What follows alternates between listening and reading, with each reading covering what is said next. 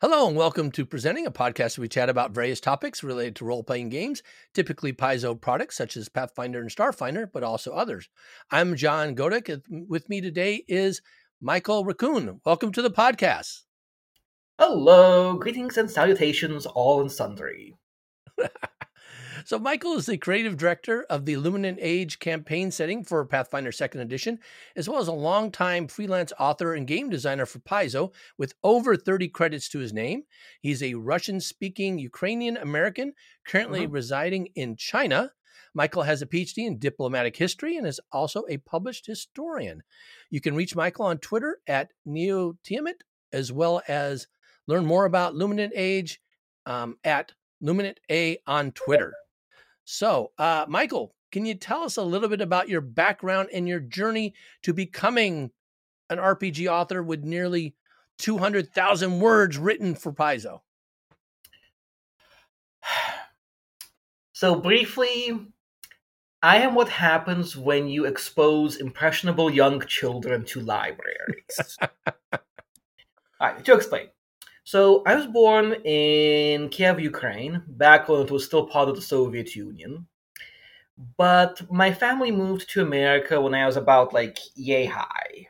This is when the so this is when the wall fell and like all all of those oh, exciting right, right. times happened. Yeah.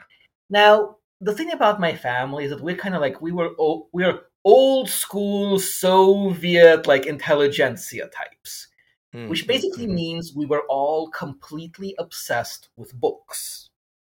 Mm-hmm. My grandmother was a professor of Russian literature at Lviv State University.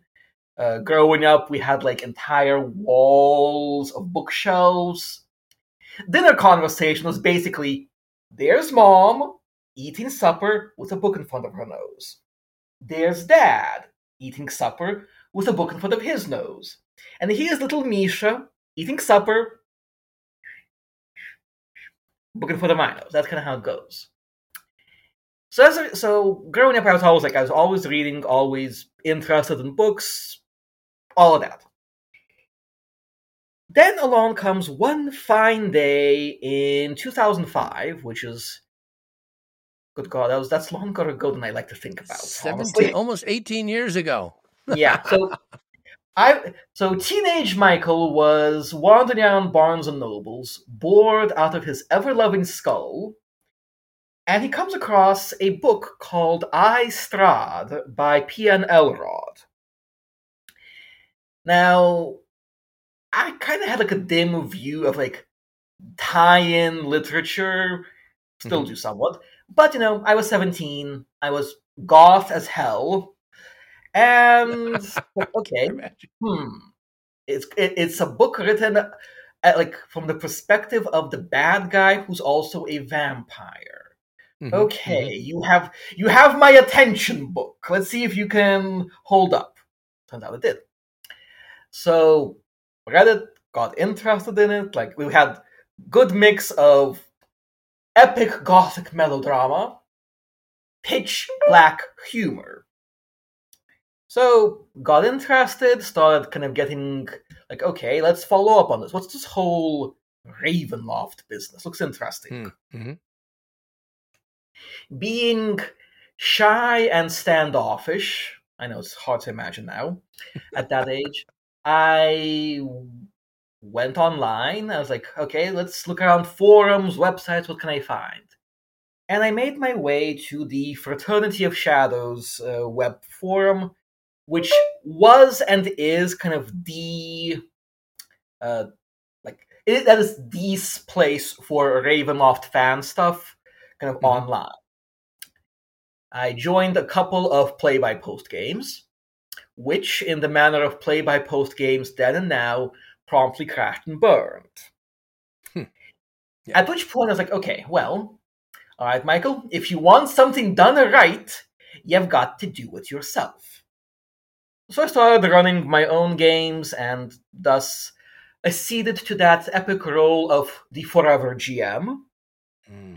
which I've not given up in the 15 years since. Uh, got involved in various fan projects, got involved in a scary amount of homebrewing. Um, if you wander around the uh, fraternity's kind of quote the Raven fan books, my name pops up there on a fair number of issues. And just kind of kept running games, kept doing homebrew stuff, kept on doing fan stuff. Until around 2017 when networking magic happened. and a person of my acquaintance got hired by Paizo. And they're like, okay, we need people. Michael, you have the gift of gab. Will you write for us? I'm like, sure.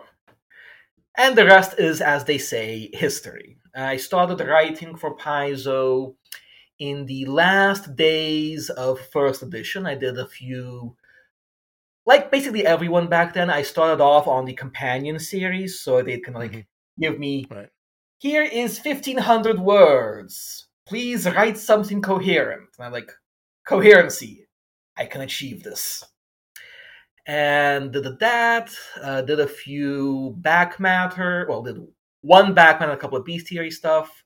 Uh, initially, I was working with Eleanor Ferron, Luis Loza, and Ron Lundeen.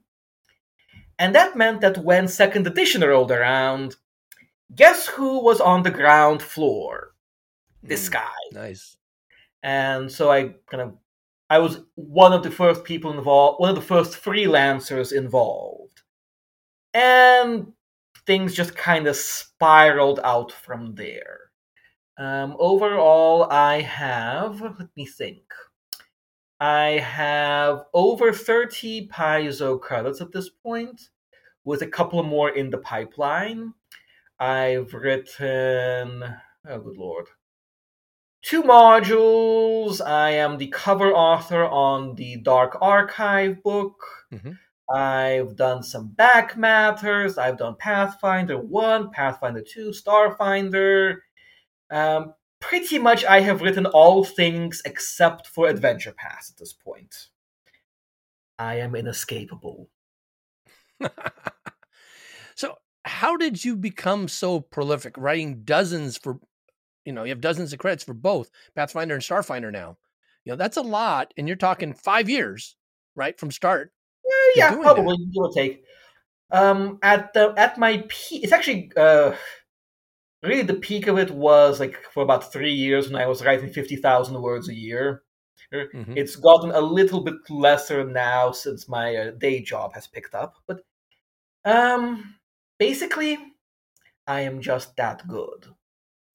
Or okay, okay. hubris to one side. Yeah. Uh, as, you, as you can tell, uh, lack of ego is not one of my issues.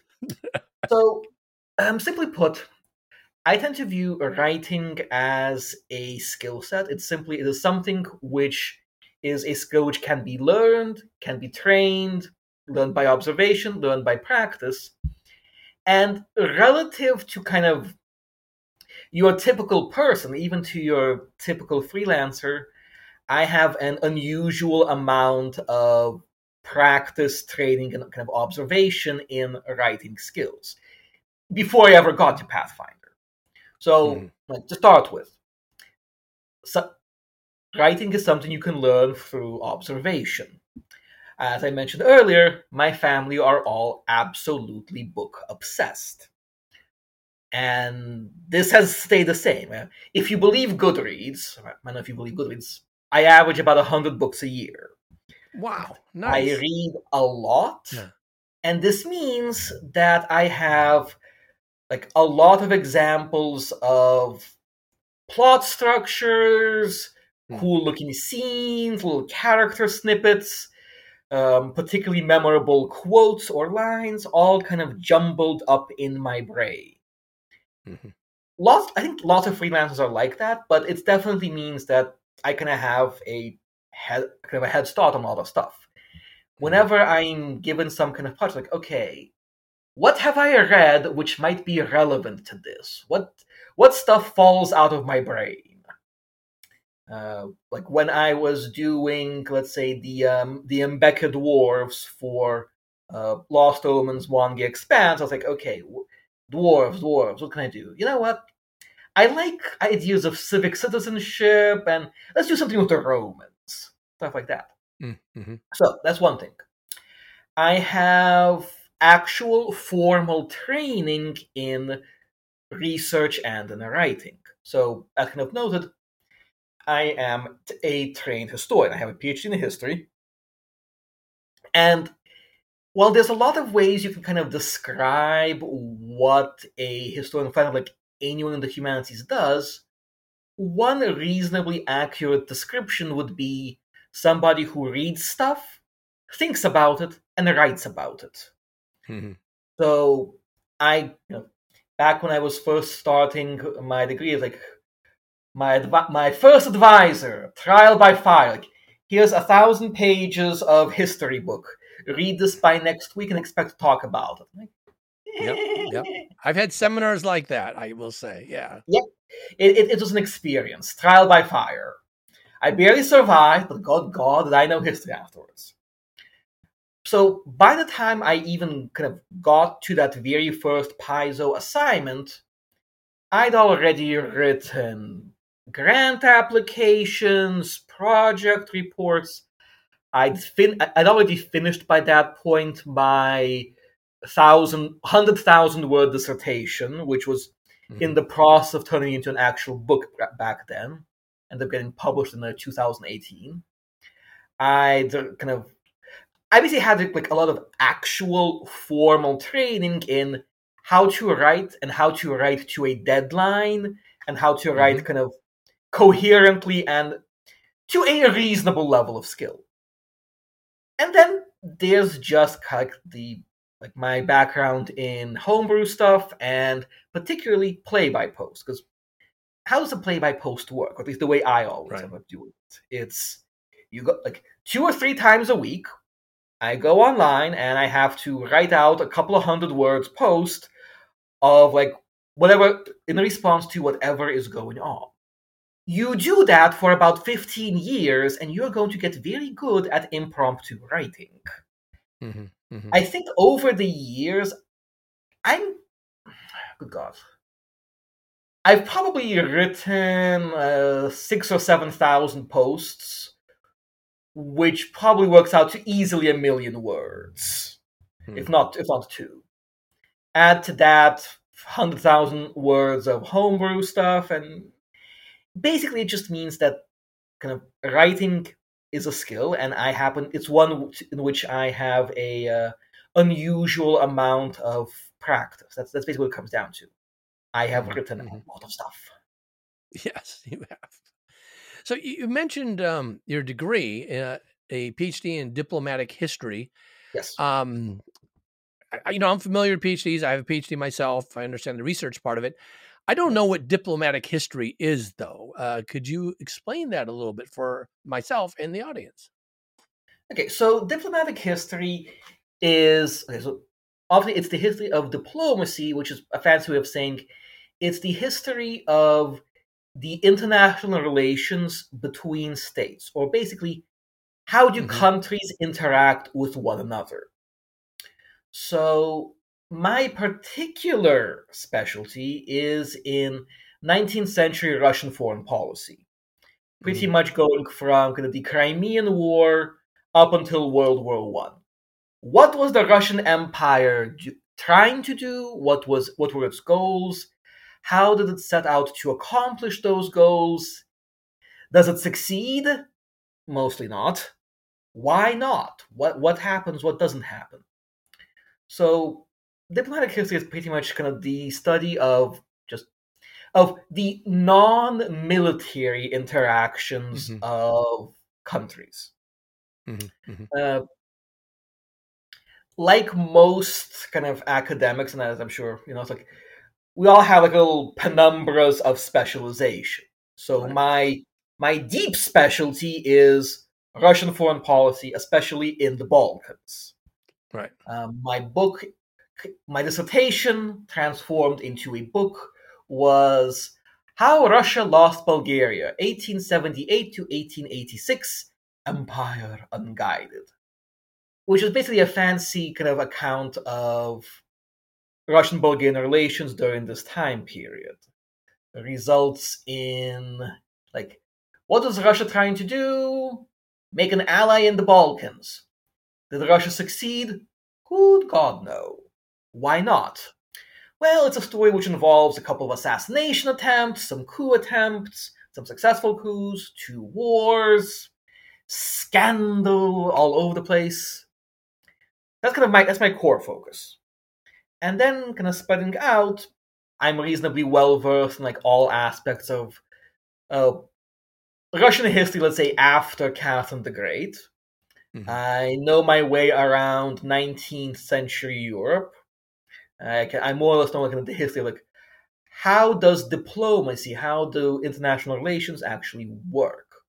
Um, I know enough international relations theory. There's stuff like realism, uh, the international law approach, constructivism, to at least get myself into trouble. We'll say. Mm-hmm. Mm-hmm. So that's basically what it comes down to. So this is interesting. I have a niece who is very much into um, something similar. She's into international relations, and she actually wanted to study uh, diplomatic history as well. Uh, her oh. specialization is like uh, relations between uh, Japan and China in like 1830 uh, something or another, right? So very similar oh, kind of idea that you have there. Um, where did you go for your degree? Because that's something I don't know. so I bounced around a decent bit. Um, I did my undergraduate at the University of Massachusetts at Amherst. Mm-hmm. Then bounced over to Tufts University for my master's degree. So pretty close, you know. Yeah, yeah. I, I, I, I, I've always said Massachusetts. And yeah. then for my actual PhD, which Tufts didn't have a PhD program at that time, right? I went to a Northeastern University and oh, worked okay. under uh, Professor Harlow Robinson there. Mm-hmm. So I've mostly stayed in and around the Massachusetts area. Right. Uh, my friends will tell you that I am a staunch New England chauvinist. yeah, very good. Yeah, I uh, I went to school in New England, so I can I kind of appreciate that in Connecticut. where so, in New England? Uh, the United States Coast Guard Academy. So I was a Coast Guard oh. officer for a bunch of years. So oh, that's where my undergraduate's from. In my um my niece is actually in the DC area, and I said, why don't you go to Georgetown or you know American University or something down there? They don't have her specialization, so she wants to come out to the West Coast of, of the U.S. to go somewhere yep. like Berkeley or something. I said, well, good luck getting into Berkeley. That's that's a tough nut to crack. I'm sorry. you know? Yeah, oh. I, I have one friend who I think went did go to Berkeley for undergrad. She is mm-hmm. very smart. Like, does genetic stuff. I don't. I don't understand it. Yeah, i am a historian. I, I deal with like simpler things. Yeah, yeah. I went. I went to Michigan for a master's and PhD. So it's okay. it's, it's a good school, but it's not Berkeley. it's not Berkeley. All right. Um, so that's great. Thanks. Thanks for sharing that. You, you know, you, have kind of talked about this a little bit, but uh, I'm going to ask you anyway because it's one of my questions. Uh, how is the research that you've done as part of your PhD, kind of learning that process? You've talked about the writing. How's the research though helped you with your freelance writing and game design? Um, okay, a couple of ways, I'd say. Um, first, I guess, is just the simple skill transfer. In other words, part of what you need to do to be kind of a historian or anyone else in the humanities is you kind of get to be really good at opening the book, reading through it quickly, and figuring out kind of what are the key ideas, key themes, summaries, and so mm-hmm. on which is a fairly useful thing when you are dealing with something like Pathfinder, where there are many years of lore prior, kind of multiple mm-hmm. previous mm-hmm. books, and so forth. Right. So it does kind of give me a bit of a leg up in the sense of just I can pretty quickly figure out okay what what's happened before and what do I need to let's say update if I'm dealing with like this particular material in the second edition, let's say. But moreover, more than that, it's honestly just um,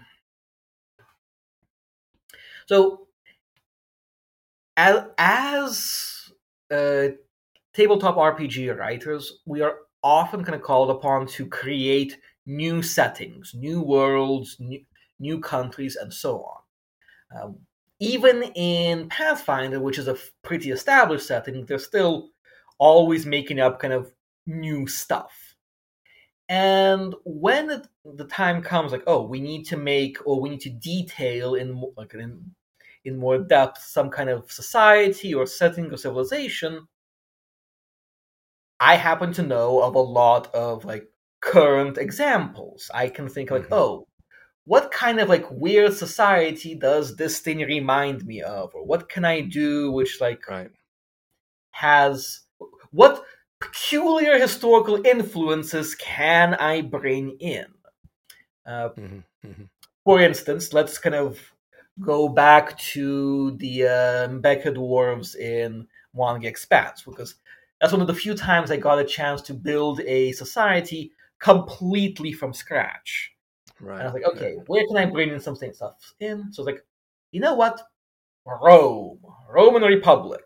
So um, they've got, for example, elements like uh, there, there was an ancient, well, ancient for them war of like some one of their kings when mad, bad, and thoroughly wrong. It's like, hmm, can you say Tarquin Superbus?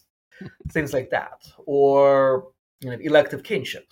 So basically, just means that I have a lot of bits and pieces of historical example which I can use to help build new societies, new countries, new settings. Right, and and not only can you build new, but you can also make them coherent because you understand yeah. how the system works and it's interlocked. So when you build a new system, you make sure you have those pieces yeah. fitting together yeah. properly as well. I imagine. Yeah, there's similitude. Yeah, like there's very good. Yeah. Okay. Yeah. So um, you mentioned your day job's keeping you busier. Uh, what is your day job in China uh, as a you know American trained uh, Russian speaking Ukrainian? Uh, what are you doing in China? tormenting students. Oh, okay, so I enjoy that. I, yes, yes, it, it, it's lots of fun, like playing mind games with teenagers. Okay, so uh, in actual fact, um, I am a history teacher at an international school here in Shenzhen, in Guangdong mm. province. So, okay, so rewind a little bit. So, back in ye olden days, I completed my PhD. I was like, okay, all right, Michael, now you need to get a job. And academia was not an enticing prospect at that time. I have this weird thing where like I like eating three times a day and like other luxuries like that. So like no, yeah, adjuncting okay. not happening. So I went, thought I'd go. Let's go into secondary education looked around a bunch of schools in America. They all they all kept asking awkward questions like, "Have you ever worked with teenagers before?" It's like, uh... so one thing led to another, and I kind of went to China because there is a lot of demand for teachers, English speaking teachers here. I kind of bumped around for a couple of years teaching English or working as a homeroom teacher one gloriously terrible year, I was a third grade homeroom teacher. Never oh, again. oh, man. Never Not for me. No way. Not going to do that. I see. Basically, they offered me a lot of money. Yeah. And it was only later that I realized they did not offer me enough money. oh, okay. But in any case, finally, I've arrived at my current place and kind of by hook, by crook, and by a certain dint of kind of sharp elbows, I now actually teach in my specialty. I teach modern world history, AP world history, and uh, international baccalaureate diploma program history. So basically, nice. I am that super fancy history teacher that always goes on digressions and like torments teenagers with like weird story. So, kids, today we're going to talk about guillotines. uh, my, my students, nice. you are always absolutely terrified of falling asleep in my class. I don't know Mhm, why. mhm. Yeah, so, So, uh, are, how's your? Uh, I, I presume you speak Mandarin there. They, I- I don't know what they speak. uh, no- so funnily enough, um, okay, so despite being ostensibly bilingual, I'm actually kind of terrible at languages. But the, okay. yeah, th- but the school actually is it's an English speaking school, and Right, I figured that, our- but I was just wondering to live there, you probably had to pick up a little bit. I mean, I can say yes, no, hello, and I can I can curse Mandarin. That's useful. Yeah. But yeah. Mo- um, I think most of our student body is actually like we got some Chinese, we got massive number of Koreans, Americans, Russians. We got everybody. So right, right, right. plus these days I live in Shekou, which is like expat central around here. Okay, right. Yeah. And and I uh, in China also don't they teach English like going up through grade school for a lot of them as well? Um, yeah. So actually, my very first jobs was in um, Chinese government schools where I was teaching English to like just kind of re- regular Chinese students for a while. I started off in um, Zhengzhou in the central provinces, and only more recently came down to the coast. So Nice. yep, they they teach. There's a lot of people out here who can speak at least a little bit of English. Right. Yeah, I taught I taught in Denmark for a while and I loved it there because everybody in Denmark pretty much knows how to speak English and enjoys speaking it with you for practice. So it's like, "Oh, you you said hello. I'm going to speak to you in English. If you say hi, I'm going to speak to you in Danish." Like, "Oh, once I learned that trick, oh, it's all easy. All easy." Excellent. Yep. So, sounds, um, sounds about right. how's the gaming environment there? You know, you've been there for a number of years. Do you do you game locally with anybody? Um, not particularly. So, Okay. wi- strange though it may seem, I I do try and keep a little bit of a separation between Michael, the game writer, and Michael, the teacher. So it's like Hmm. not exactly a deep dark secret, but like eh, little separate spheres. I did until I got tenure. I did that too. Once I got tenure, I started telling people, "Yeah, I'm I'm running all these games, doing game design." They were all excited about it. I'm thinking, why why, why was I worried about that? You know, so, Well, oh, so yeah, I will say the one thing I do do is I tend as I have um the cover of one of my Pathfinder modules like up on like the on a poster board behind my desk, and I said like, okay, how long does it take students to notice this thing? Um, last year I had some had one teenager ask me in tones of absolute shock around May, Doctor Rekun, you do gaming stuff? I was just like, hey, o- open your eyes, little Timmy, open your eyes. Yeah, yeah. um, I, I used to be a competitive video gamer too, and when I tell my students that, they're like, "What? You're too old." Yeah, back in the day, we did play still, you know. Yep. So Oh. that that's And I, I, I, I, I sometimes tell myself, like, I have characters older than you. yes, nice. Yeah. So, so one, you know, I I had interviewed uh, Andrew Mullen a couple couple months ago, and uh, so you all are working on this new thing uh, called Luminant Age. Um, so he's he's told us a little bit about it. Can you tell me what the genesis was for this Luminant Age campaign? Okay, so I mean, the, the basic genesis was, let's say, I was very bored. Um, so, somewhat more seriously, um, I've been running these play by posts for years. I've been running kind of campaigns and so on, and as uh, you may have picked up, when I do things, I tend to kind of go heavily into them. Mhm. So, uh, I kind of so essentially someone perhaps kind of long and saying like, Michael, you should like try and like publish this, or like you should try and like actually like turn this into a setting. And I was like, hmm, maybe. Except the way I was doing all of those involved a lot of um, how shall we phrase this delicately? Inspiration from sources to which I did not own copyright, which is fine when you're doing your own home game. But it's like, right, yeah, if I'm going to publish, right, right. if I try and publish this thing, the only question is whether I get sued by Game Workshop or Wizard of the Coast first. Mm-hmm. Okay, so let's hmm. make my own thing from scratch, from anew. And I was like, okay, hmm, hmm, hmm, hmm. and thus the Luminant Age was born. Basically, Michael was bored and like, I can do things, I can make things. So there you go.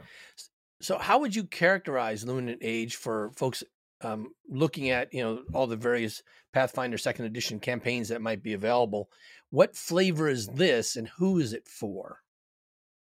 Mm.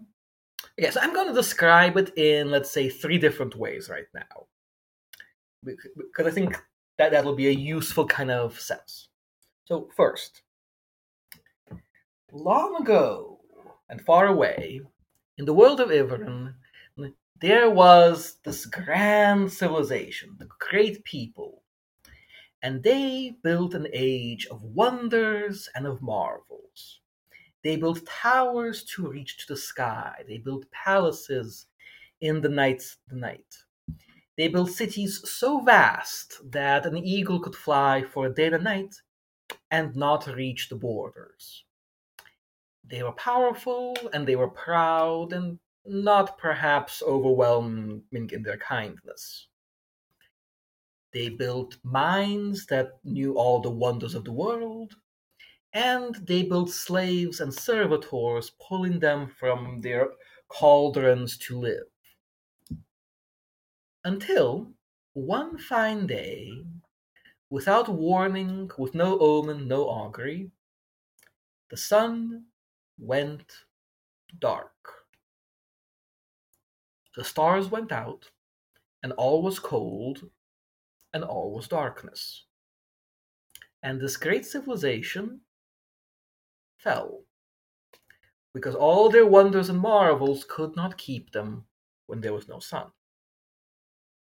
Some little while passed, and in the sky appeared three new heavenly bodies, what the few survivors would call the moons.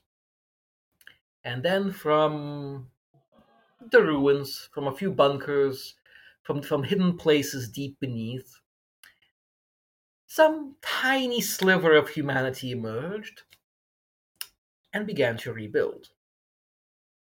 Now turn the page. 1400 years have passed, and empires have risen and fallen. We have city states. We have the hustle and the bustle of civilization. Everything is happening. And nowhere is it happening more than in the city of Oricor. There, you have in- inventions crawling out of workshops. You have students discussing these latest philosophies, newest ideas. Everything seems possible. Everything seems like we can do this. There is a new world in the offing, a new age in the offing, a luminant age, and it's being born here in Oricor. So that's one kind of, shall we say, framing. A second framing. So the Luminant Age is a weird fantasy swashbuckler set in this sort of post-apocalyptic kind of setting where once there was this, we shall say, kind of high science fiction, high cyberpunk society, which went dramatically and quite epically kaput. We now advance to kind of the afterwards, and in the ruins of, the, of this once great technological civilization, you have kind of new societies, new civilizations have emerged, and frankly have kind of just moved on. They've got new things to worry about. Mm. Uh, the main setting of the the main setting is Oricor, which is this sort of this merchant republic set on a set, yeah, set on a set, and I'm supposed to be a writer. Yeah. A merchant republic positioned on a group of derricks in the middle of an ocean, Mm-hmm. which is so shows a kind of New York meets Venice. It's it's the place where kind of you got the universities, you got like the new ideas, and it's basically where this sort of renaissance slash almost industrial revolution that we call the luminant age is happening our protagonists are our players are this motley crew of rogues rascals and ne'er-do-wells who are trying to kind of make a living in this hus- hustling and bustling little city in hopes that kind of by hook by crook they go from being nobodies to being somebodies. Kind of while like any campaign setting you can basically do like anything you like with it. In kind of the the archetypal campaign frame the idea is very much that our heroes our protagonists will as they kind of gain in power and status they will be able to actually change how Oricor, and for that matter, how the Luminant Age takes shape. That it won't be easy, it won't be quick, but our heroes can kind of become Iverin's kind of George Washington or Martin Luther, eh, they're Thomas More or they're Niccolo Machiavelli, and that they have the chance to step forward and make a stamp on history, as it were. That's the second framework. So, third framework. Luminant Age is, as noted, a weird fantasy swashbuckler. So, what do we actually mean by that? So, by weird fantasy, this means that we are trying to create a setting which is different from kind of the classic elves and dragons fantasy, which everyone is very well familiar with. Now, I have nothing against elves and dragons fantasy. Mhm. I've spent more years in it than I care to number. But by the same token, uh, we're not going to be doing it better than the big guys. Mhm. So instead, we are trying to kind of forge a setting which has different assumptions, different archetypes, different kind of core ideas. So let's say in, in kind of Luminant Age, we don't have elves or dwarves or kind of the classic fantasy assembly. Instead, you've got the four humanities. You've got the clay, who are human-ish, we shall say, in standard appeal. The horn, who are four-horned gargoyle types. The silk, who are kind of cat, moth, whiskery types. And the blood people, who are, shall we say, of generally ooze-like definition. Um, we have, rather than kind of the standard uh, pantheistic approach of kind of, again, the big guys, we have uh, varying kind of competing religions, all claiming to their own understanding of an infinite truth. We have technologies based on like what the locals call ichor, which is a lovely hallucinogenic acid which also blows up. So essentially, it's a setting where you could be, let's say, a four horned gargoyle person toting around an acid spewing super soaker, along with your best friends Cthulhu Nun and the Nano Wizard. So kind we're trying to kind of make this just a new dictionary, shall we say, of Mhm. fantasy. And swashbuckler, what, what do you mean by swashbuckler? Um, we're kind of we're inspired a lot by things like Three Musketeers or uh, Baroness or Orczy, kind of the Scarlet Pimpernel. So kind of Mhm. characters who are a bit larger than life, stylish, Mm, dramatic Okay, got it. um, an emphasis on not kind of on save the world approaches, but more interpersonal relationships, more kind of political intrigue, uh, more kind of sneakery, shall we say, and just an outlook of something which might call kind of like humanistic cynicism. That the sort of idea that yes, people have all their flaws and foibles, but we still love them anyway. So, three ways to sort of think about what is Luminant Age.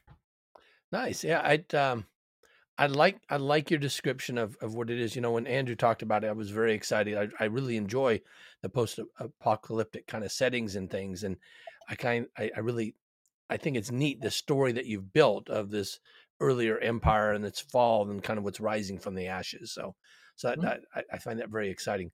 Now you've released a couple of um, uh, sections of this, right? Some different pieces of it. When when might we expect like the whole thing start coming out and being pieced together? What's what's that? Do you have a schedule or timeline for that, or is it? Uh, uh, you're laughing, so.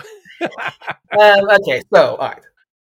So at this time, um, we have kickstarted, finished, and released one product called Fauna of the Luminant Age, which is like a bestiary mm-hmm. expert. Um, that thing's out and done, and you can buy it on our um, itch.io store. We are currently attempting to finish our second release, which is called Armaments of the Luminant Age, which mm-hmm. is this uh, equipment book. That thing is written and illustrated, and we have versions for both Pathfinder Second Edition and D&D Fifth Edition, and it is currently stuck in post production. So we're working on it, but when it'll actually be finished. Excellent question. I'll let you know when I have an answer. Hopefully soon. All right. Okay. I was just wondering, um, you know, yeah. wondering yeah. how things um, are going. So past that, so our vague hope it was to do one more kind of intermediate design, um, probably something like uh, Paragon's Luminant Age focused on characters, specifically on people. Mm-hmm.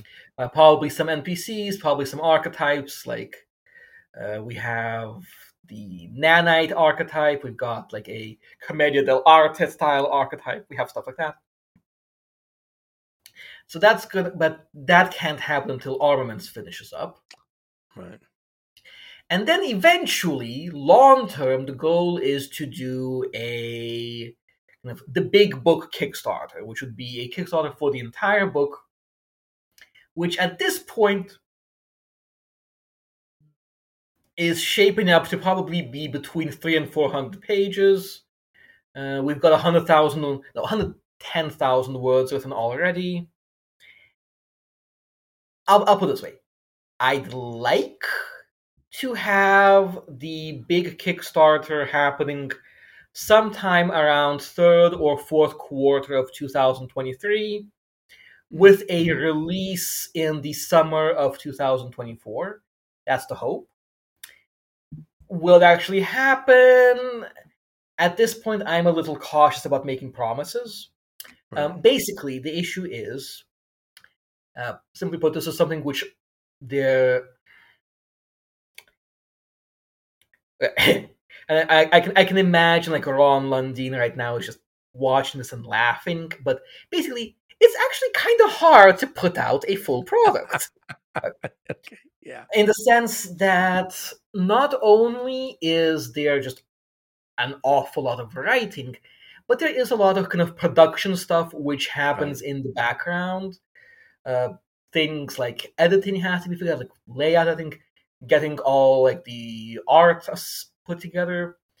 Uh, so the one kind of consistent sort of thing I've noticed so far that is that every time I set a kind of timeline, everything takes twice as long as I expect. Oh, so, okay, that's good to know. Yeah, yeah. So hopefully sooner rather than later. I definitely feel yeah. like we are past the halfway mark. Um, yeah. We're kind of the book the writing is much more done than not done mm-hmm. we're building up our reservoir of art uh, but the other, the other kind of complicating factor is that at the end of the day I mean, not to be, to, to be kind of too blunt about, but uh, we all have day jobs or other kind of Mm. responsibilities.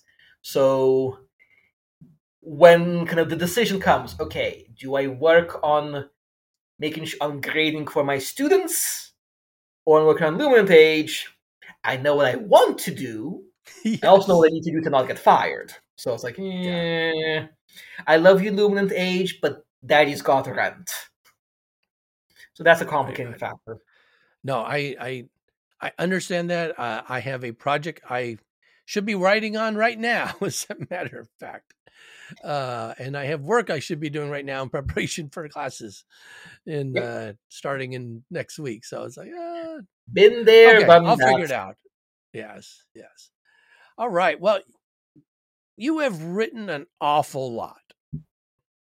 What advice do you have for people interested in freelance writing and game design who have not honed their skills already and earned an advanced degree that entails a lot of research and writing? Mm, okay, so I think a couple of things. So, from a writing perspective,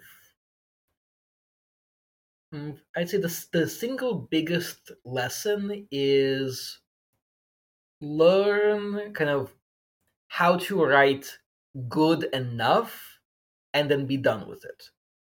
Hmm. Um, something I see like a that. lot in both the freelance sphere and, for that matter, in academia is kind of just extreme perfectionism. Let's say people who, for whom that this must be kind of like just the the muses sing down, kind of. It, Apollo pours inspiration into their ear. That kind of thing.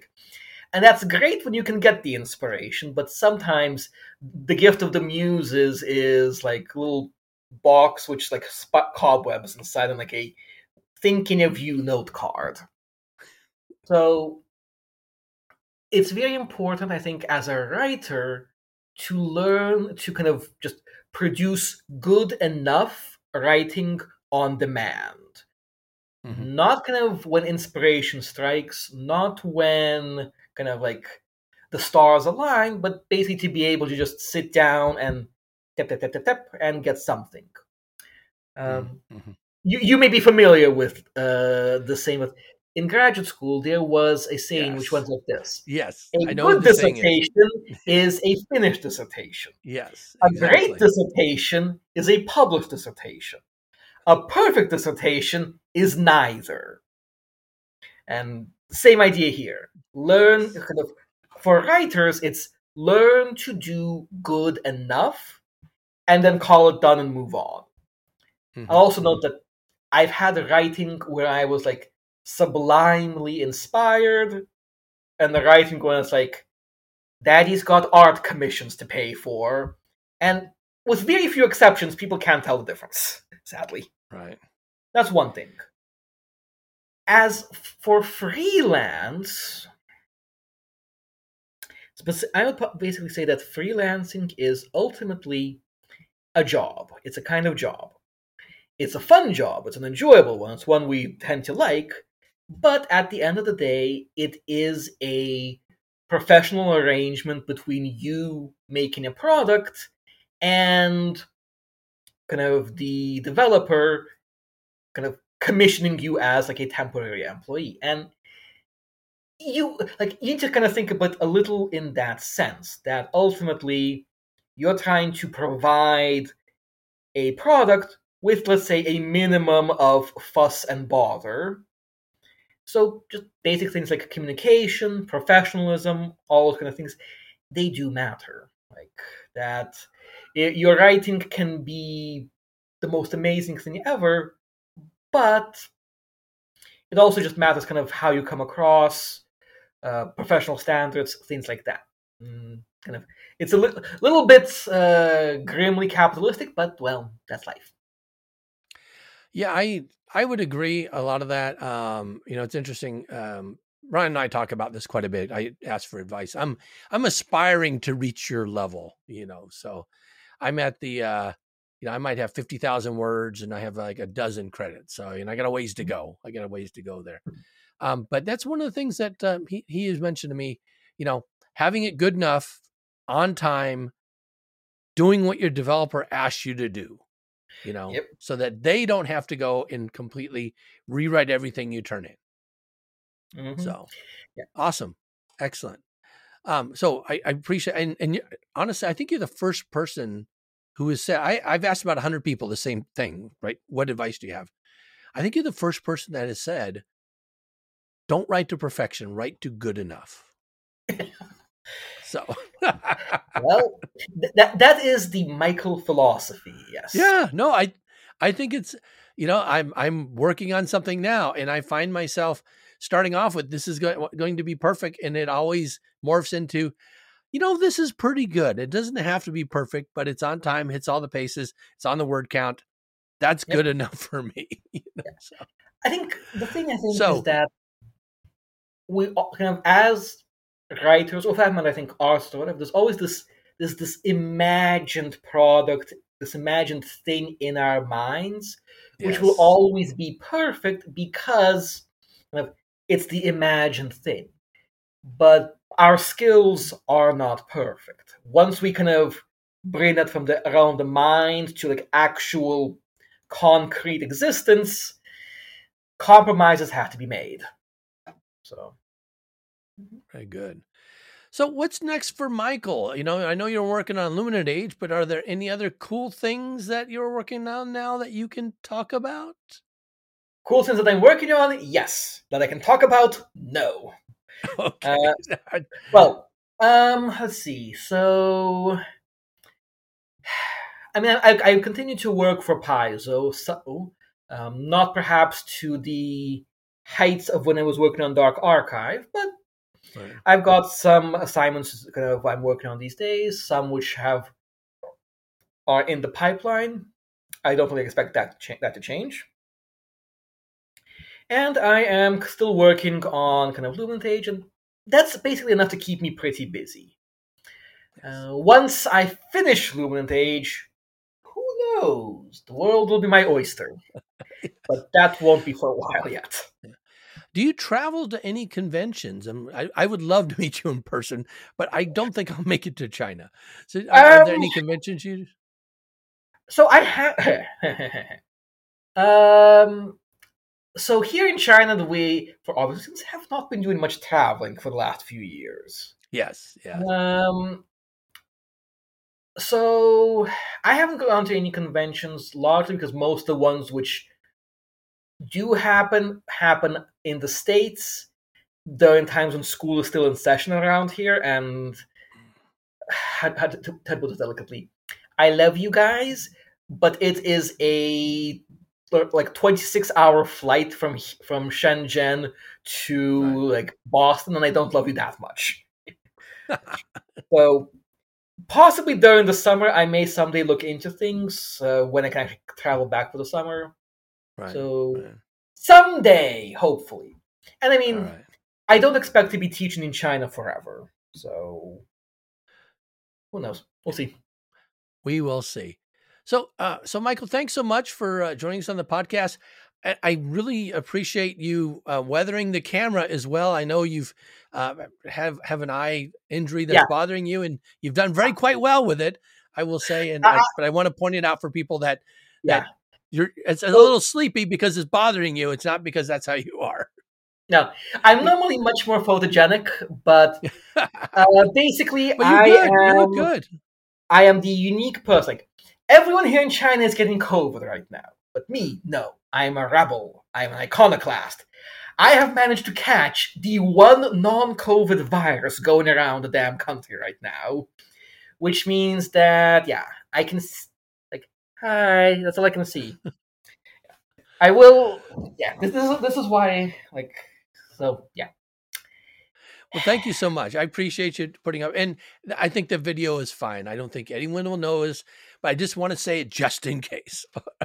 Good. Well, have a have a great uh, rest of your uh, day here because it's eleven o'clock in the in the morning, or now noon for you, and it's evening for Yep. me.